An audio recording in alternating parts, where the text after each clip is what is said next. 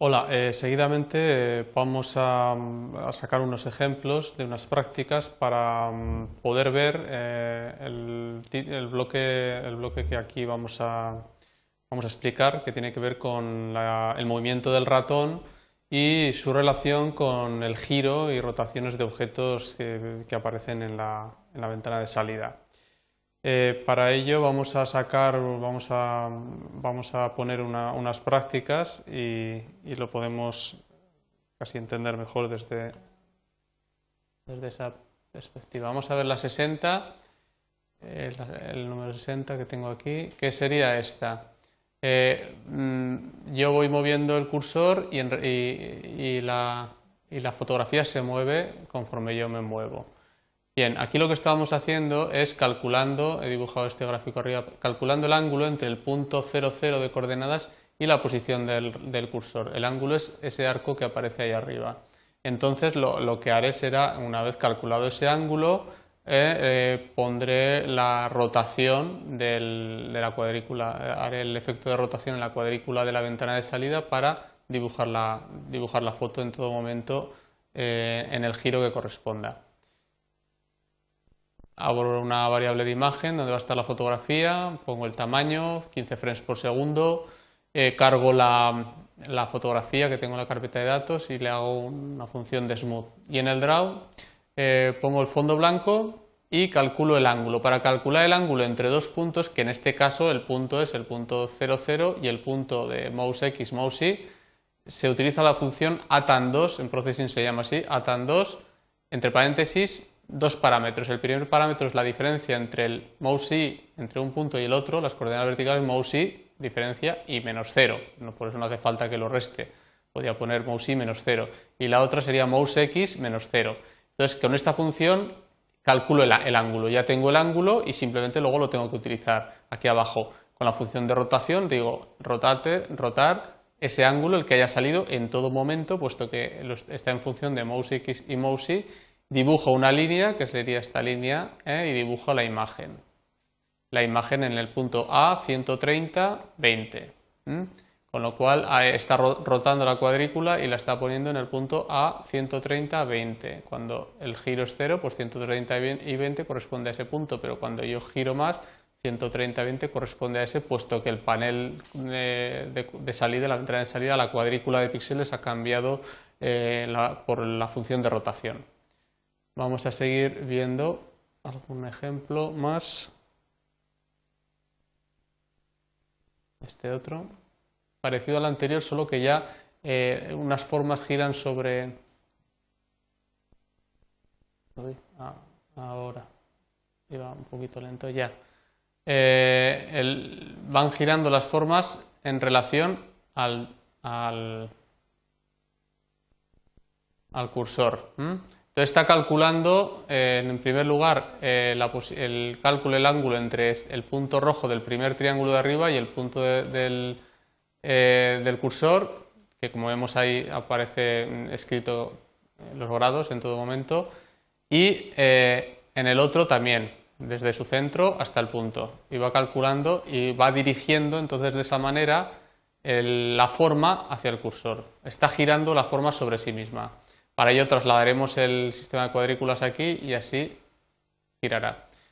Empezamos a verlo. Pongo las variables x y 1 y 2, ángulo y ángulo 2 y vamos a ver lo que significan. Aquí abajo en el setup están más o menos especificadas. Tamaño de la ventana, side, x será la coordenada x de los triángulos, ¿eh? la coordenada x que sería esta, que es 100. Los dos están en una horizontal de 100, centro y, y uno será eh, 100, que sería la vertical del primer triángulo, y 2 será 300, que es donde está en la posición vertical el segundo. El ángulo eh, angle será el ángulo del primer triángulo, en relación al... vemos que hay dos ángulos distintos cuando yo me muevo, un ángulo que eh, está en relación a un triángulo y otro ángulo al otro. El ángulo 2 sería el del siguiente triángulo. Eh, hago la línea blanca y suavizamiento eh, de píxeles. En, el, en la función draw pongo el fondo negro, background, y calculo el ángulo ¿eh? con la función atan2, el ángulo entre dos puntos, entre el punto eh, este del triángulo y el mouse X en, en, un primer lugar. Entonces, eh, vamos a ver eh, eh, mouse x menos y1, mouse x menos x. Las dos coordenadas verticales se, se restan y las dos, en el segundo parámetro las dos coordenadas horizontales de los dos puntos se restan. Abro la función de matriz, de cambiar la matriz del sistema de coordenadas y lo traslado al punto x y 1, es decir, el punto 0, 0 lo traslado en un principio ahí y le pongo el ángulo. Entonces eh, lo roto, le pongo esta, la variable angle, que es esta, el, resultado que nos ha salido, y, dibujo el triángulo en función de ese centro de coordenadas, ¿eh? menos 60, menos 30, 60, 0, para ponerlo en unos puntos por detrás y otros por delante. Cierro la matriz, dibujo, eh, calculo el otro ángulo, el ángulo, cierro la matriz y entonces el sistema de coordenadas vuelve a ser 0, 0, calculo el ángulo con este, que es la, misma función, y vuelvo a abrir otra vez un cambio de coordenadas que me, vengo aquí abajo, traslado el a las coordenadas aquí, al punto x y 2, y le doy el ángulo de rotación que ya había calculado previamente con la función de calcular ángulos dibujo el, triángulo y entonces dibujará el triángulo ya con su rotación ¿eh? y cierro la matriz. ¿Mm? Como vemos en, estos números que aparecen a la derecha, cuando voy a, eh, en el sentido de las agujas del reloj van sumando grados, como ya había explicado anteriormente. Pues eh, esto es en... Este ejercicio ha terminado. Vamos a ver el tercer ejercicio. Más o menos es prácticamente lo mismo que en el otro. cada objeto gira, mira el cursor, puesto que está calculando las rotaciones de los círculos, de esos círculos interiores al ojo, con el cursor. ¿eh? Hay una matriz que me sirve, de coordenadas, que me sirve para poner todos los dibujos, cada uno en su posición, en, esa retícula. Vamos a verlo. Más o menos es lo mismo que el ejercicio anterior, solo que, bueno, con la cuestión de que he puesto más, eh, más dibujos eh, mediante una matriz, una lista. Bien, eh, vamos a ver las eh, variables enteras de, h, de v, vertical superior y tal. Vamos a ver ahora, enseguida veremos a ver cómo, qué es lo que significa cada una. Y hago dos variables de tipo entero, eh, una le pongo cuatro elementos y otra cinco, que serían los cuatro elementos que va a tener en las cuatro coordenadas en horizontal y las cinco en vertical, filas y columnas. X serán las filas, perdón, X serán las columnas, cuatro columnas, y serán las filas. Cinco filas. En, la función setup pongo el tamaño 400x400 eh, de la ventana, el fondo negro, el fondo de color marrón, el suavizamiento y la velocidad de frames en frame rate. Seguimos, ahora inicializamos las variables. DH será 90, que es la distancia horizontal de este dibujo a este, ¿eh? la distancia entre, en horizontal de cada dibujo, de cada ojo, en este caso y dv será la distancia vertical, el salto vertical de cada uno de ellos. Dependiendo de si estos yo los cambio, los, ojos se juntarán más o en horizontal o en vertical. el vert sub h 60 es la coordenada que va desde la parte horizontal hasta el centro del primer dibujo, ¿eh? de donde parte la primera matriz, la, matriz de, dibujo, de coordenadas. Y 50 sería la altura, ¿eh? este punto sería 60-50, estos dos. Hacemos el bucle de mm, eh, la matriz, el bucle de repetición, para poder extraer todos los puntos de, los, donde van a estar los ojos. entonces empezamos con i desde i igual a 0 hasta i menos 4, puesto que tiene 4, eh, como hemos dicho, y más más. Y el siguiente bucle desde j desde 0 hasta 5, porque tiene 5 filas. Entonces ponemos las coordenadas en la lista, la lista las había abierto, había creado los elementos, pero esos elementos en un principio no tenían valor. Ahora les doy el valor. ¿Qué valor? Pues los valores que corresponden a la posición de cada uno.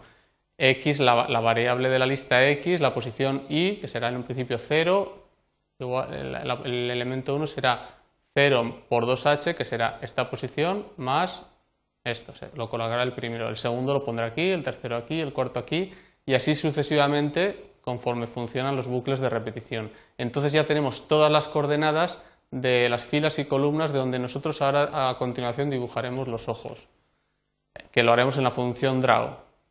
Eh, con un bucle de repetición vamos a ir eh, primero dibujando este, luego este, luego este, luego este, pero todos con un bucle que los hará el programa de forma automática. No me voy a entretener a dibujar eh, todos los círculos, toda la cantidad de círculos que hay, solo dibujo uno y con el bucle de repetición automáticamente Processing me los dibujará todos.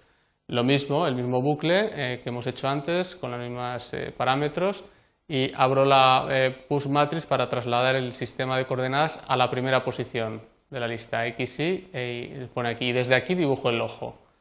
Relleno de blanco, voy a hacer primero la parte blanca y con dos líneas de Bézier dibujo esta, este, esos dos arcos y luego roto, eh, roto el ángulo que calcula entre el mouse X, entre el cursor y eso. O sea, eh, rota solo los círculos, la forma blanca no rota.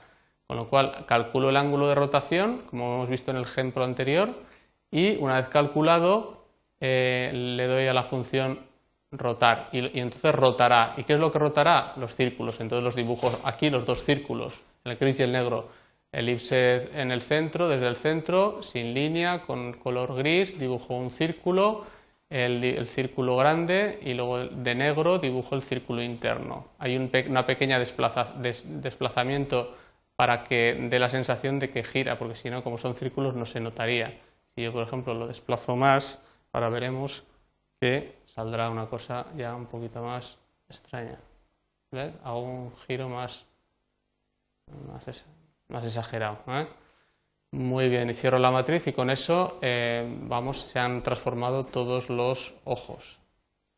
Muy bien, pues eh, en este bloque hemos visto cómo a nivel interactivo podemos capturar las coordenadas de las variables del sistema mouse X y mouse Y para crear rotaciones en, en objetos. Pues nada más y muchas